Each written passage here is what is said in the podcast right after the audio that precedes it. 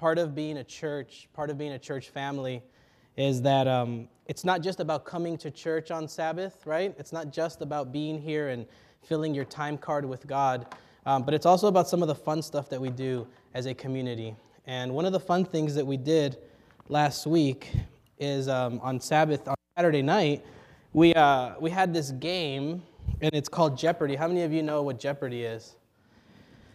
So I think there's a conspiracy. However, however, um, it was it was the um, gentlemen against the gentle ladies, and they were not so gentle. And um, needless to say, they won. Congratulations.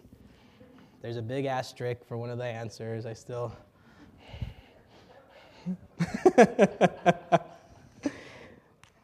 um, Anyway, let's pray. Dear Heavenly Father, we love that we can laugh together as a, as a family, um, albeit even when we're dysfunctional, Lord, we are thankful uh, that we can be a part of this community here in the city of Orange. Um, God, we have welcomed um, Kathy into this fellowship um, in the most powerful way through baptism. And so now, God, we pray that your Holy Spirit would baptize us as we read Scripture, as we talk about um, the meaning of it and, and how it affects our lives. We pray that your Holy Spirit would wash over us, fill us, and that as we open ourselves to you, that we would continually be transformed. Um, there are things in my mind, and perhaps in everyone else's minds, who they might be distracting us at this moment. And so, what we pray for is, um, is clarity of thought and, and fully presence to the word that you have for us this morning. In the name of Jesus, we pray. Amen. So we're not going to mess around this morning. So if you have your Bible, I invite you to open to the book of Ecclesiastes, chapter 3. Ecclesiastes, chapter 3, verse 11. And this is what Solomon, perhaps the wisest man ever to live, says God has made everything beautiful in its time. He has also set eternity in the hearts of men, and by men he means all human, humanity, humankind, men and women. He has set eternity in the hearts of men, yet they, or we, we cannot fathom what God has done from the beginning. Now, when we think of the word eternity, we are tempted to think that that's what's going to happen when we go to be with God for all eternity. And yet, what this is telling us here, what Solomon is writing, is that God has set this sense of eternity in our hearts. Let me break this down. Have you ever felt empty? Have you ever felt one of those days where things were just um, meaningless, purposeless, like you're just meandering through life and you think to yourself, is this all that there is? Have any of you ever felt that way? I feel like that. Some, actually, not so much lately because of kids, but, but have we, we feel like that sometimes, right? Like, is this really all there is? Like, is, is, if this is it, then it, it may not be worth it, some of the hard stuff that we go through. That sense of emptiness that sense like there is something missing, I truly believe God has implanted in us so that we would yearn for something more. Now, here's what happens in our lives. When we have this emptiness, maybe it's a, it's a broken relationship, maybe it's bad time at work, maybe it's a, uh, maybe it's financial debt, maybe whatever it is, whatever leads you to feel this way, what we do as human beings is we, we learn how to self soothe. Do you know what I mean? So there are patterns that each one of us kind of gets into to help us through some of this difficulty. So now, the, the ones that you hear preachers talk about all the time is uh, drugs and alcohol, right? Except that maybe there's not very many people in this church who are struggling with those things. And so it's easy for us to talk about, well, if you go to drugs and alcohol to make your life better, you're a, you're a pretty big sinner and you're bad. And then, but, but that's them. So, what I've done is that may be some of the stuff that some of you turn to to soothe, but there's also other things. Have you ever, when things are difficult, you decide, you know, I, I'm just going to go on a shopping spree and I'm going to spend my money? Because who cares anyway, right? Life sucks. Excuse my language. For some of you, it may not be shopping, but for some of you, it may be eating. And you go to Claim Jumper and you have the biggest dish that they can have so you can just feel comfort. Uh, for some of you, it might just be sleeping. You sleep because that's the only way you can self soothe and find comfort. Others of you, it might be plopping down in front of the television and just watching hours and hours of TV just to find some escape or relief. For some of you, that TV watching may be sports. Uh, for other people, it may just be like social networking, right? Facebook, Twitter, MySpace, that kind of stuff. Um, for others of you, it might be music. You just listen to music to try to self soothe. Are you getting what I'm trying to say here? Each one of us have these mechanisms that we kind of keep falling back on, that whenever things get tough, we revert to some of these things because these are the things that are going to get us through. Here's the problem. When we look at the text, it says that Jesus or that God has placed eternity in our hearts, which means that all of the things that I just mentioned are what? Are they eternal or temporary? You see, there's a fundamental problem that when we have this restlessness, this ache, this pain, there's something in us that is just turning and saying that there's got to be more. What happens is we oftentimes, and maybe not all of the time, but we oftentimes turn to temporary things to soothe us, and they may work, yeah? Because you keep going back to them. We, myself included, keep going back to these things that make us feel better but the feeling is momentary and temporary. The way that you and I were created is with this sense of eternity, this sense of what else is it, what is the only thing that is eternal in this world, in this life, whatever. Who? God. So we have built into us this thing, this innate yearning for something that is eternal, and the only thing that can truly satisfy our hearts is who? God. Except that when you've tried that, does it always work? No. Have you ever had such a difficult time that you just, and you come to the scriptures and you're reading and you're reading and you're praying and you feel the same exact way? Has, has anyone else experienced that other than me? But what happens, I think, that when we do those kinds of things is we want that momentary feeling. We may go to God, but we're just trying to soothe our momentary affliction. See, when times get tough, we tend to revert to the things that we really hold dear to us. For some of us, it's, it's not always God. You see, to truly come to God when times are tough is to know that you've been coming to God even when times were good. Does that make sense? See, we, we expect that when things are difficult in our lives, we expect for God just step in and fix everything, except that a lot of the times maybe we haven't put the time investing in our relationship with God. Is that true? So it's not that God is not enough, it's that we want to temporarily soothe ourselves in the moment, and as soon as we get our fill, then, then we move away and we go on to the next thing. So here's my best example that I can give about investing our time in God. And we have to always use relationships because that's the only ones that we can really relate to. Um, when, when Kim and I started dating, um, we lived three hours away from each other. And so um, she would come down, like on Saturday, she would come down for the weekend and stay with a good friend of ours who opened her house to Kim because she knew that we needed to spend time together and be friends and get to know each other and date and fall in love. And so they opened her, their house to her. And so Kim would come down twice a month, maybe, at least once a month in the very like you know in the near beginning. And so we would talk we would get to know each other. What, what ended up happening though is that if when you start falling in love when you see somebody twice a month is that enough?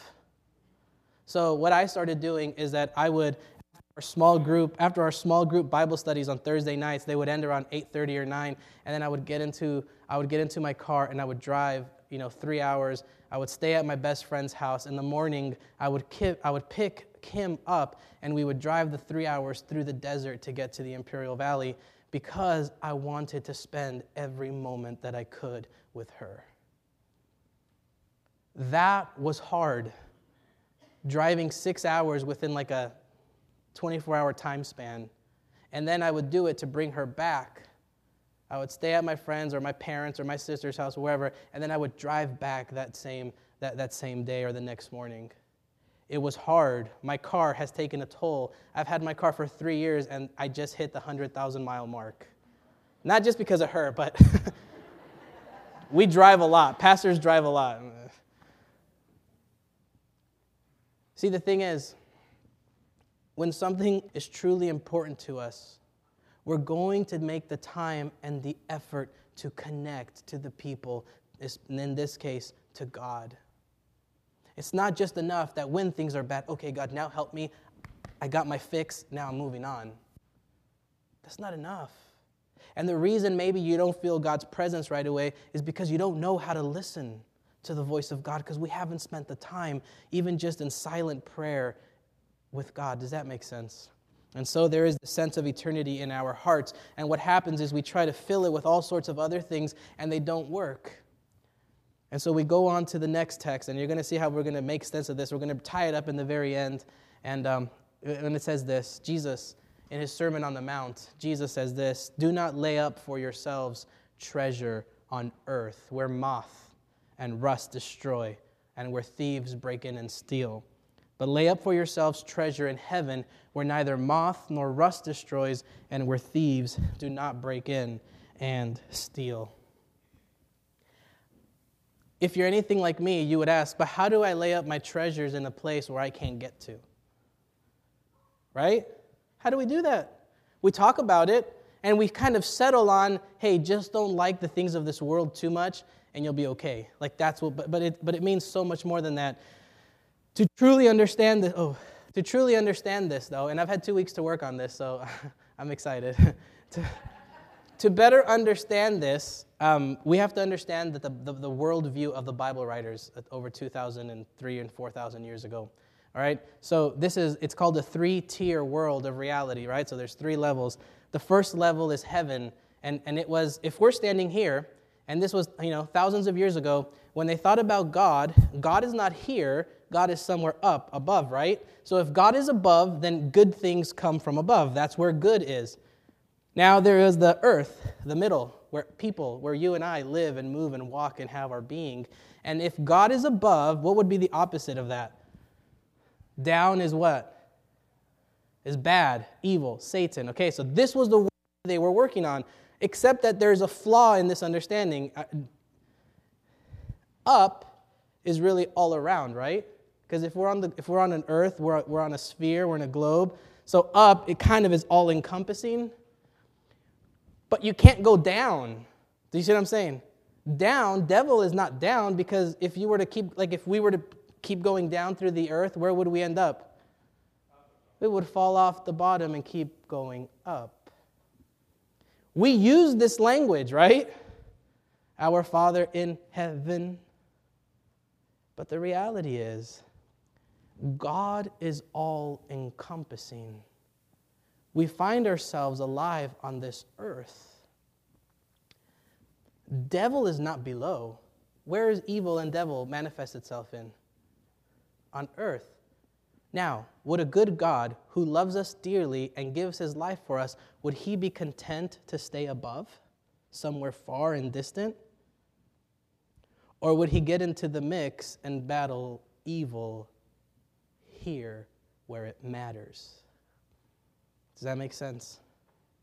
You see, we seem to think about God somewhere far away, except that the Bible doesn't teach that God is somewhere far away. This is how they understood the world, but it was like, actually, no, God is present here. When we, thought, when we talk about miracles, is that happening somewhere far away?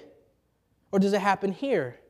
A couple of weeks ago, I have to share this story, and I was just reminded um, there was a lady in a coma. And and, I, and this is the first public time I've talked about this. And I got a call and I said, okay, I'll go do the anointing. Wasn't looking good. Now, I've anointed two people before. The first person passed away that night. Not a good track record. The second person, um, is, there's no chance. So you can begin to imagine that when I went, what was going through my mind? Okay, I'm to go through the I'm going to go through the steps that we do when we anoint somebody who's sick. And so I called up Imars, the head, one of the head elders of our church, because um, I had been talking to him. I said, Let's go. I need you to come with me. Mind you, this was people we had to talk to in Spanish. Imars doesn't speak Spanish. So he prayed in English. And then I prayed in Spanish, and we did the service and we did the thing. Um, and then the next day, uh, I got a phone call um, that she was awake. And she wasn't supposed to talk, and now she's speaking somewhat right? and she wasn't supposed to walk. I don't know, is she walking? No, okay, well, we could hope. I got that call and instantly I called IMARS because I think maybe somewhere in our hearts, IMARS and I were like, we're going to lift her up to God. We're going to do the best that we can, but maybe there's not that much hope. I don't know, IMARS, what you were thinking. But I've had enough experiences where when I've prayed, even though I believed, I prayed for my aunt on her deathbed, and it was me and three other nuns, which is a story for a whole nother sermon. But we were praying earnestly and earnestly, and I yearned and I felt and I cried. And it was when I had just become a pastor. I mean, I was it was one week before starting my official pastorate, and and she passed away. And I thought, so when you see this much death, I think maybe the prayer is just for us because obviously it's not changing anything. And then I get this call that changes everything. To which I ask you, is God somewhere far away? And a lot of the problems that we have, is it God that has to fix them, or is it something that you and I can fix? Like, is it, can you and I, like, enter into somebody else's life and help to shoulder their burdens?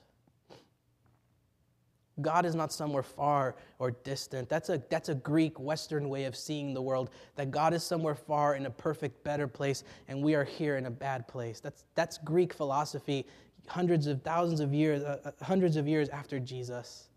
That's not biblical, that's philosophy.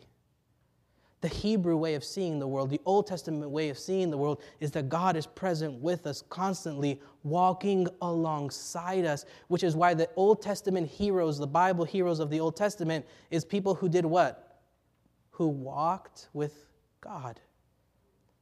How can you walk with God if He's somewhere far? Are you beginning to see that for, for the God of the Bible, when they would say things like, we walk with God, that was revolutionary because for all of the other pagan nations, their gods live somewhere in the heavens.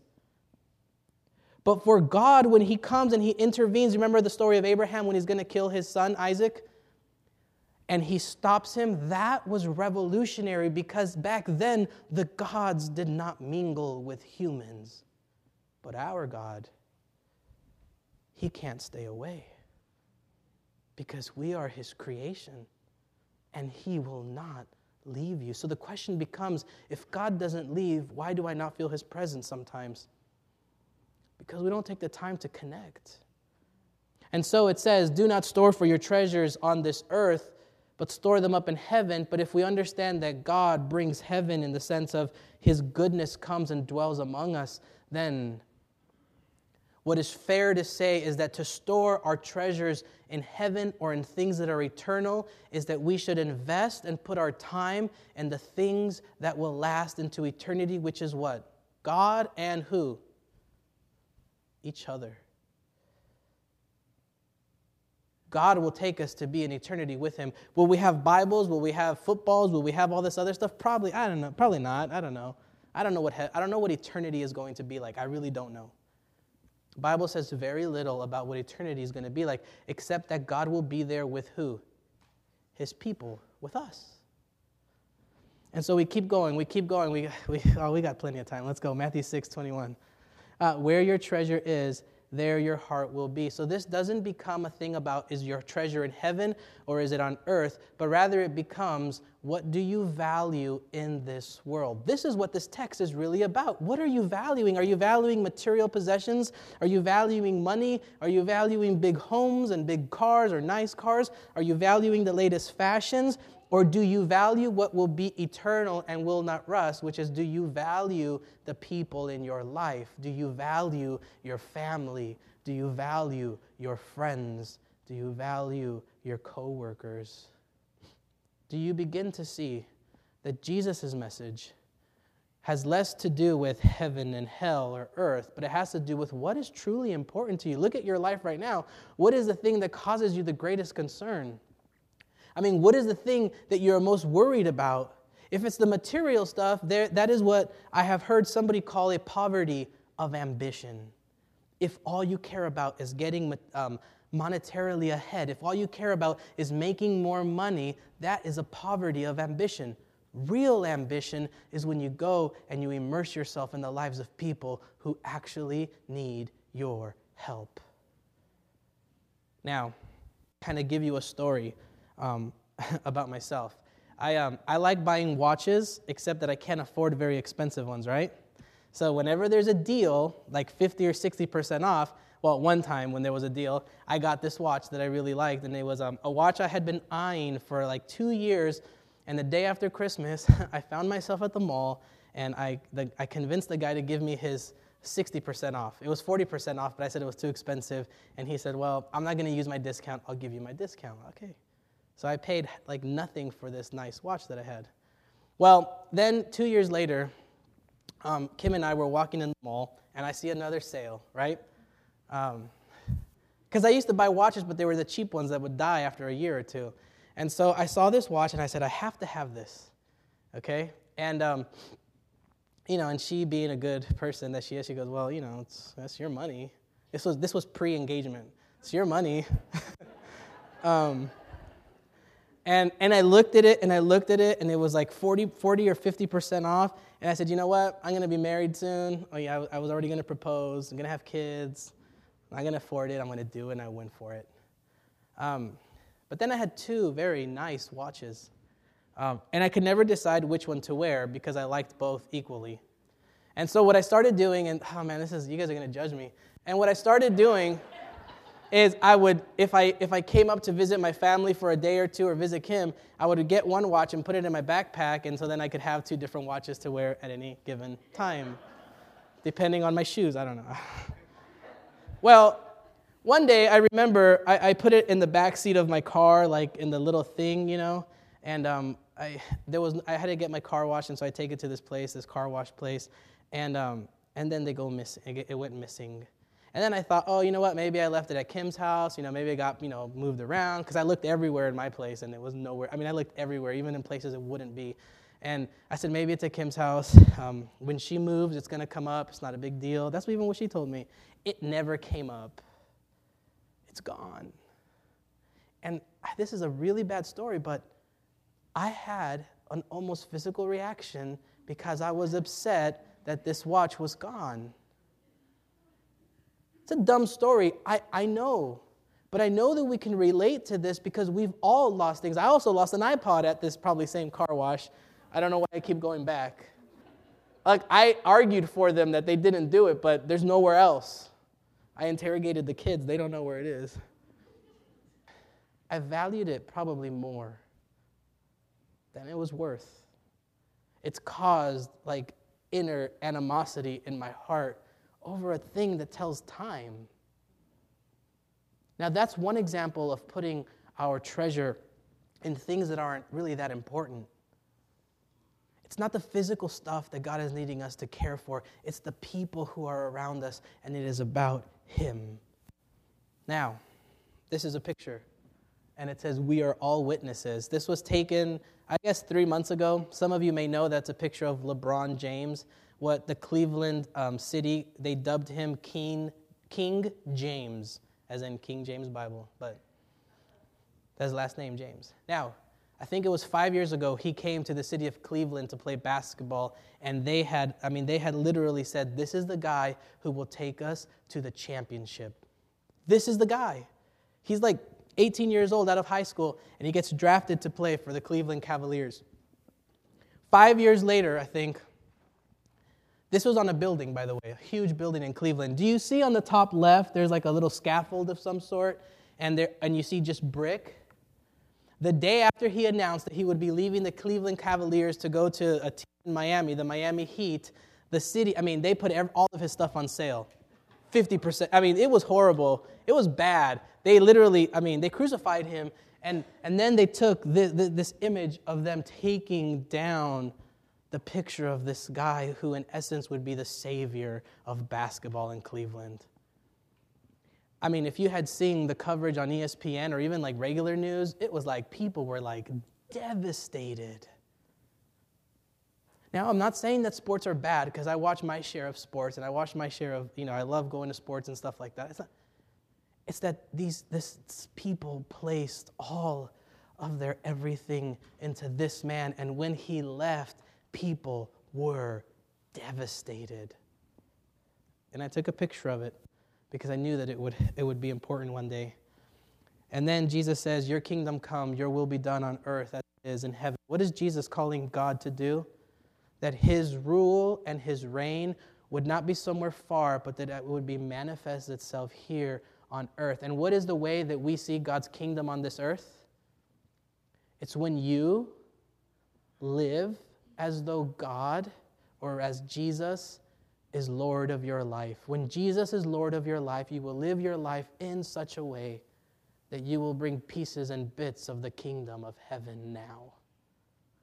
Jesus talked about the kingdom of heaven not as something distant, but as something present.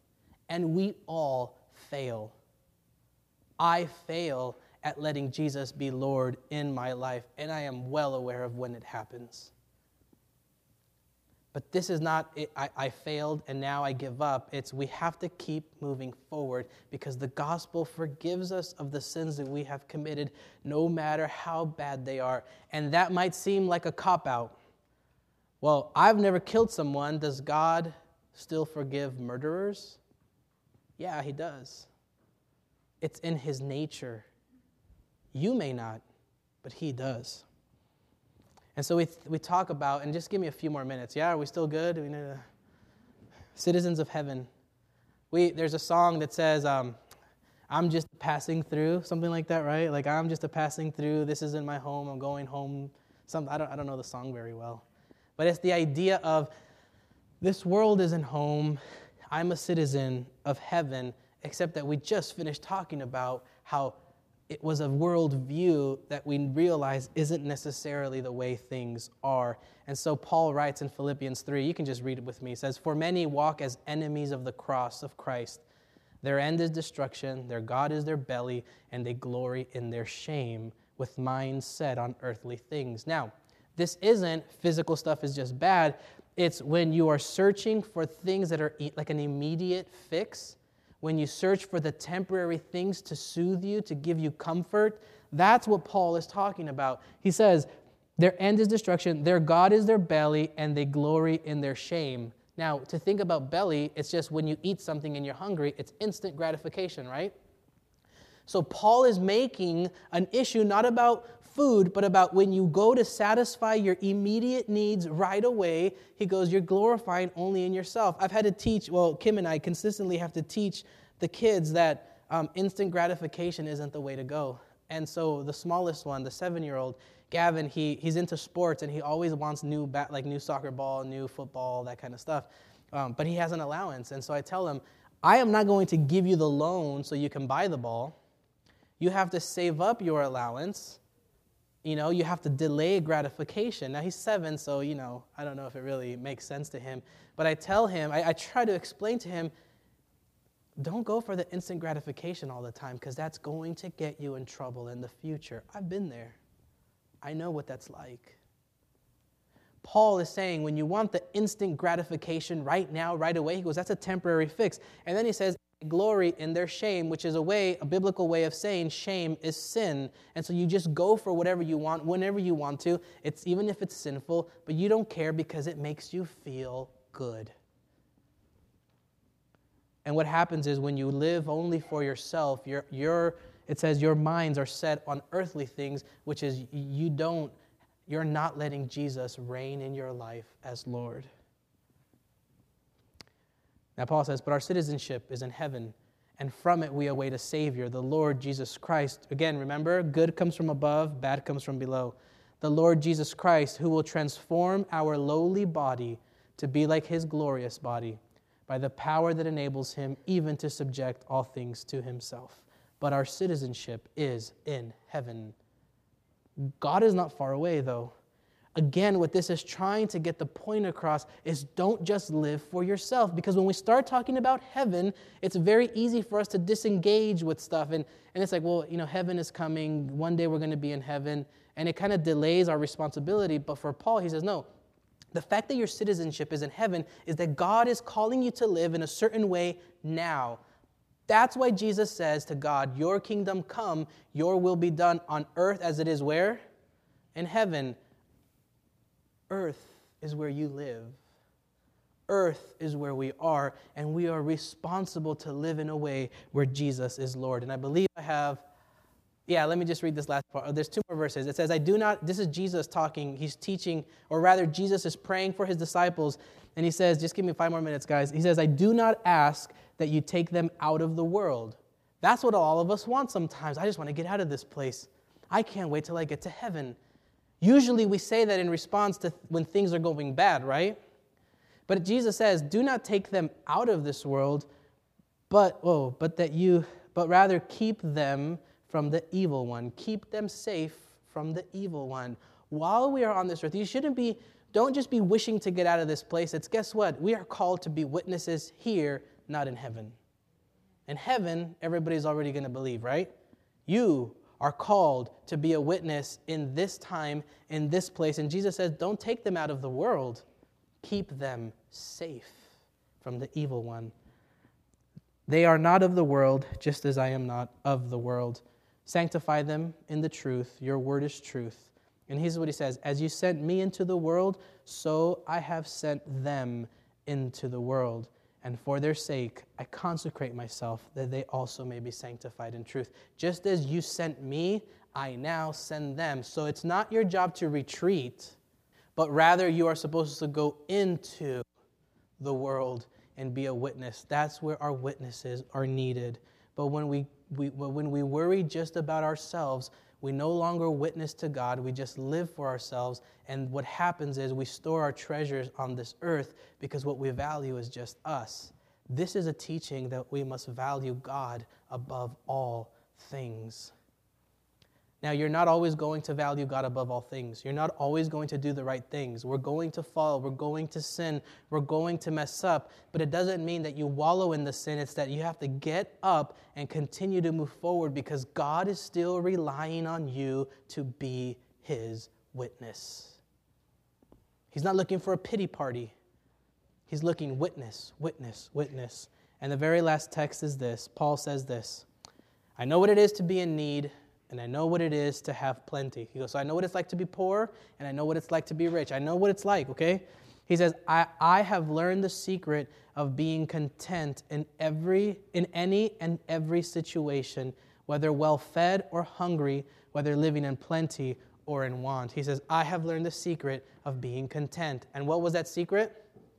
Was it that he knew the Bible really well? That he knew all the laws? Or was it that he says, I I have decided to know Christ and Christ crucified, and that's it. He lived his life in a way where he told other believers, Do as I do.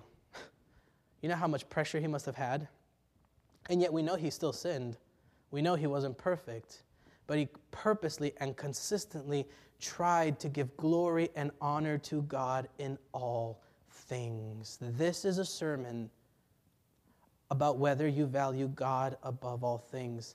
And even if you don't, even if there's times when you value yourself more, there is always an opportunity to die to yourself in the sense of it's not about me, but this is about what God is calling me to do. If you live your life trying to give glory and honor to God, in the end you will succeed at being the witness that He is calling you to be.